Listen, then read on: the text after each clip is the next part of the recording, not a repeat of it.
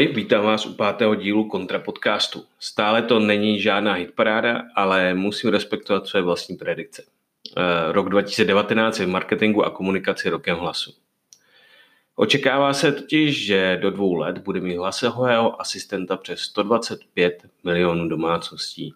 A už teď je pětina všech vyhledávacích dotazů na Google zadaná skrze voice asistenta, Siri a jemu podobné. No a lidem, vám, se už tolik nechce číst. Budu předpokládat to lepší, a sice, že u poslouchání tohle podcastu jedete autem, než vedle si žijete svít na Instači. Jmenuji se Adam Ondráček, jsem brand developer. Tvořím značky v rámci Contra Brand Studia, na tom spolupracuji s designéry, psychologi i behaviorálními ekonomy. Menším i větším firmám pomáhám komunikovat a prodávat. Plánuju pro ně marketingové strategie nebo mentoruji jejich týmy. Víc o mě najdete na www.adamkontra.cz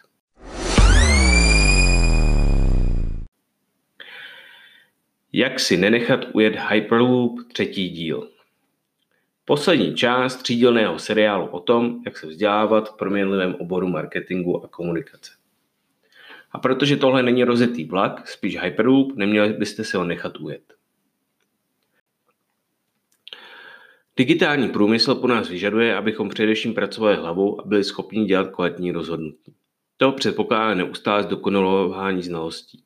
Téma času a jak se ho na potřebné studium najít v rámci pracovního vytížení jsem popsal v prvním díle.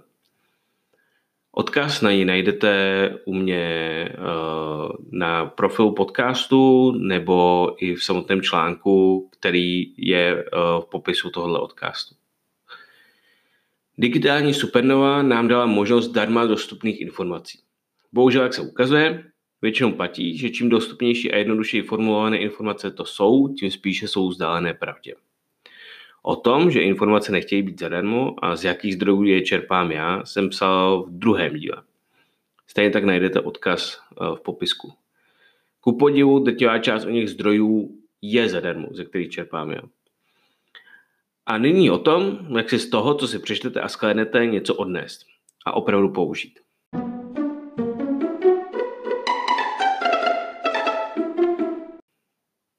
Pravidlo číslo jedna. Buďte dobře vyspaní. Já se nejraději učím v pondělí ráno, kdy jsem odpočatý po víkendu. Mírním taky úzkost nadcházejícího pracovního týdne. Někdo naopak tvrdí, že máte být nevyspaní a vystresovaní. Není to dogma. Další takové pravidlo, zkusilo se řadit všechny podle toho, jak postupně se dostáváte k tomu samotnému čtení a studování. Čtěte víc článků, který spojuje jedno téma. Až začnete stejně jako já použil aplikaci Pocket, zjistíte, že vždycky vnímáte víc článků, než dokážete každý týden přečíst. Z toho si nic nedělejte. Naopak, jak jsem psal v minulém díle, i čas je informační filtr. Mezi tím, co se přežene velká kauza, tak zjistíte, že ten článek možná byl úplně nicotný. Když si ale k vašemu uložití článku, materiálu, videí, čehokoliv sednete, zkuste se vždy na začátek vyhrazeného času projet a najít ve zdrojích jednotící téma pro několik článků. Třeba zjistíte, že jste si v průběhu posledních několika měsíců uložili hned 6 článků o tom, jak správně se střídat video pro online. Tak si přečtěte v jedné řadě. Uvidíte, že se vám e, některé informace potvrdí, naopak místa, kde najdete rozpory, e, zkuste ověřit v dalších zdrojích. Pravděpodobně zjistíte, že se téma rozvětuje do několika dalších směrů. Protože jedna věc je, jak se střídat správně video pro online kanály a druhá věc je, jak pracuje s metrikou shlédnutí YouTube a jak Facebook. Jeden považuje video za shlédnuté po třetí sekundách, druhý po pěti. To nevadí. Dávám to kontext do celé problematiky. Naučili jste se, jak se střídat video pro online, aspoň teoreticky. Máte i přehled o tom, co ještě nevíte a naučit se musíte.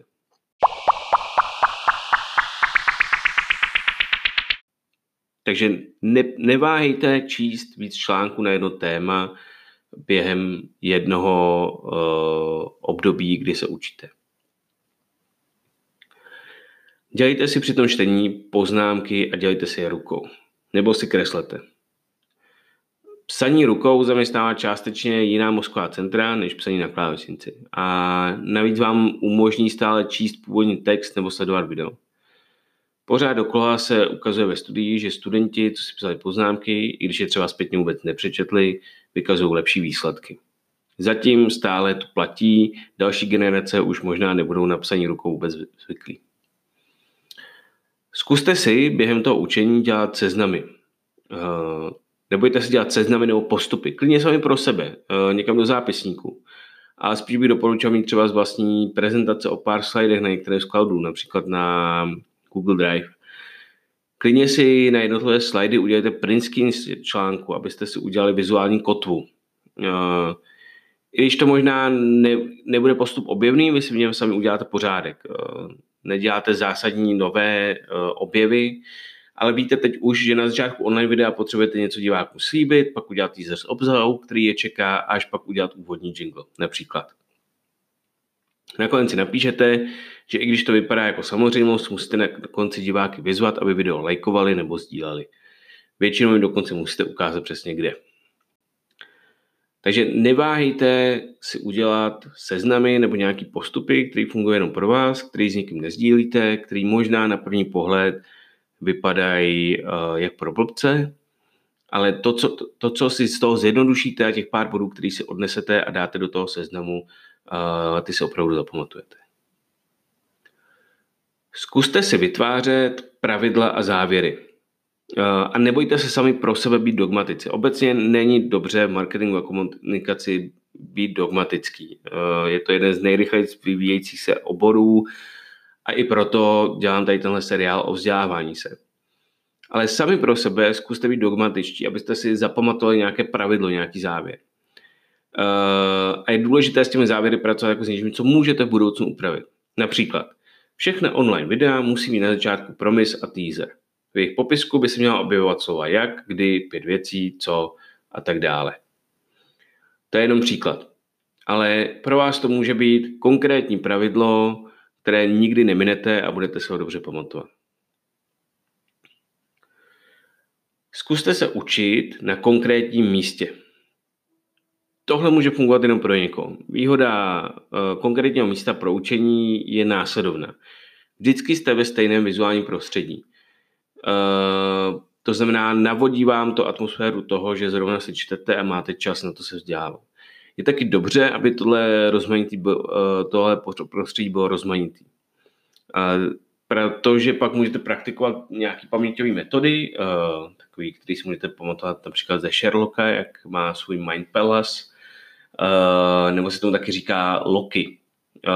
Vlastně to funguje tak, že až se vytvoříte nějaký ten seznam nebo postup, jak jsem o něm mluvil dřív, Můžete se po jednotlivých krocích přiřadit fyzicky v prostoru předmětům či místům. To znamená, jednotlivé body si přiřadíte třeba k několika různým tuškám, další bod si přiřadíte ke kličce na okně, další bod si přiřadíte k Prahu u dveří a tak dále. A vlastně můžete si to takhle jednoduše zapamatovat. Uh, není špatný třeba s těma předmětama i interagovat a vždycky držet v ruce, když, když si to čtete. Ale jak říkám, nefunguje to pro každýho, někdo naopak potřebuje pro učení vždycky nový prostředí. Asi docela důležitá věc, uh, hudba. Zkuste to s ní i bez ní. Osobně doporučuji hudbu a sluchátka. Těch prostředí, kde vás nic neruší, ani z vás nemůže vyrušit, je poměrně dost málo, dokonce i doma. Um, o to víc, když pracujete v Open Office. Pokud se rozhodnete bez hudby, tak se fakt ujistěte, že jste na místě, kde vás nikdo nemůže vyrušit. Uh, někomu třeba naopak místo hudby funguje takový ten white noise, jako je nepravidelný šum kavárny, nebo to, že sedí v parku, nebo že sedí ve vlaku, který vydává nějaký zvuky a tak podobně. Pište články o tématu a sdílejte, tak si zapamatujete spoustu jednocí. Proč si myslíte, že já píšu moje pětky? To vlastně ve skutečnosti nezačalo pro vás, ale pro mě. Pro mě moje pětka je možnost tak si zapamatovat pět článků, který jsem si četl, který si zjednoduším do jednoho dalšího článku. V podstatě, když byste si je postavili za sebe, tak by vám udělali takový, uh, takový syllabus uh, předmětu na vysoké škole, který se může jmenovat uh, strategický marketing. Uh, já se vždycky snažím, právě jak jsem říkal, uh, když uh, si čtete víc článku na jedno téma, zkuste si propojit nějakým jiným záběrem a ten si pak třeba promítnout do nějakého titulku toho článku, který napíšete. Zkuste to, i kdyby to mělo číst pět a půl člověka, fakt vám to pomůže. Uh, asi klasická rada pro cokoliv, co děláte a um, zkuste se jí držet i mimo vaše vzdělávání. Minimalizujte distrakce. Smartphone dejte do vedlejší místnosti nebo na letický režim. Vypněte e-mailového klienta. Je to kvůli tomu, že jakákoliv distrakce, tak mozku trvá od 15 sekund až po dvě minuty, než se znovu začne soustředit na to, co jste dělali předtím. Stane se vám to čtyřikrát, pětkrát za ty dvě hodiny, co máte vytyčený každý týden a nepřečtete nic. Moje osobní rada, kterou asi si nemůže dovolit úplně každý, ale uh, je, abyste si šli, abyste šli spát hned po tom, co si něco přečtete. Respektive spát. Ono, pokud si něco přečtete, tak budete spíš 10 minut koukat do stropu a pak usnete a budete do té doby o tom přemýšlet. Co je důležité, nesajte přitom po telefonu, abyste si něco ověřili. Jenom nad tím přemýšlejte a vytváříte si hypotézy. Pak si dejte těch 20, ideálně po obědě, uh, a uvidíte, kolik si toho pamatujete, když se zbudíte. A to, co si budete pamatovat, je to důležité a pak si můžete ověřit vaše hypotézy, uh, že si dogooglíte, co budete potřebovat. Uh, osobně rychlej spánek v průběhu dne silně doporučuji. Já sám většinou pracuji 3 hodiny dopoledne, 3 až 4 hodiny dopoledne, pak mám hodinovou procházku, uh, pak mám oběd, pak mám 20 až 30 minut spánku a pak zase pracuji třeba 3 hodiny. Uh, divili byste se, jak extrémně to osvěží mozek, uh, který vlastně většinou je potom dopoledne už dost vyčerpaný. Další takové pravidlo zní, nelitujte času nad zbytečným článkem. Pokud budete mít pocit, že článek, co jste třeba přečetli, byl zbytečný nebo byl povrchní, zkuste se zamyslet aspoň, proč vás autor vlastně přesvědčil si ho přečíst, nebo co vás na něm zajímalo. A jestli cítíte, že vás to téma opravdu přitahuje, tak uh, si prostě napište tři otázky a na ty zkuste najít ve vašich zdrojích odpovědi, nebo si je dogooglete.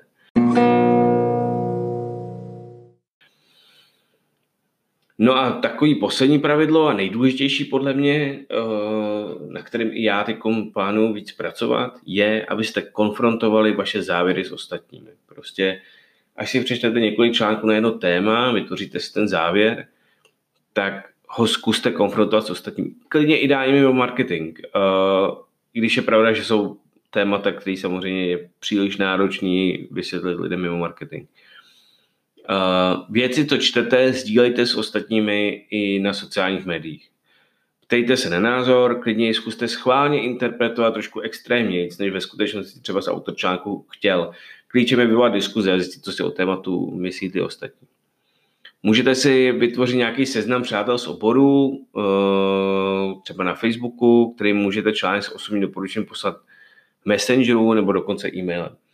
Samozřejmě jim říkáte, že jste si říkali, že by je tohle mohlo zajímat, ale ve skutečnosti chcete znát jejich názor, abyste mohli právě konfrontovat svůj. A nezapomeňte právě tu zprávu personalizovat, aby to vypadalo, že to je konverzace jenom mezi váma a jima eh, a ne mezi váma a skupinou lidí. Eh, v tomhle ohledu může fungovat i LinkedIn a jeho skupiny, některý marketingový. Nedoporučuji ovšem ty Facebookové skupiny, tam velmi rychle nabere diskuze směr úplně jinam. Pokud přesto chcete vyvolat diskuzi ve Facebookové skupině, vypněte si příspěvku upozornění a vraťte se za 48 hodin. Um, no a to nejdůležitější si scházejte se osobně. Uh, právě proto jsem se rozhodl, že po úspěchu našeho novoročního setkání, které proběhlo pod uh, názvem Kontra 2019 v Noudí Roxy v polovině ledna, tak bych chtěl s vámi, klienty, kolegy a dalšími profesionály se setkávat osobně častěji. Uh, plánujeme z toho udělat pravidelnou akci, kde budete mít možnost konfrontovat detailně jedno téma. Uh, pokud nechcete, aby vám utekli, tak se přihlašte ideálně do mého newsletteru. Najdete ho na www.adamkontra.cz.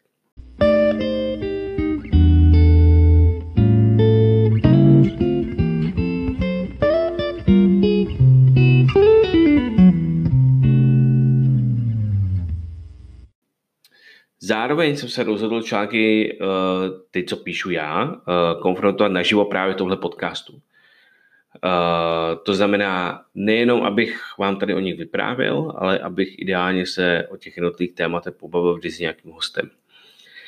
Pokud byste si tedy chtěli do budoucna poslouchat nejenom mě, ale i moje hosty, tak první čtyři díly toho podcastu najdete jako na iTunes, Spotify i uh, apce Encore. Uh, zalajkujte si mě tam, uh, sledujte mě a uh, do budoucna vám to neuteče. Neváhejte podcast dílet na sociálních sítích, lajkovat ho nebo doporučit vašim známým. Každou podporu cením. Tak naslyšenou zase příště.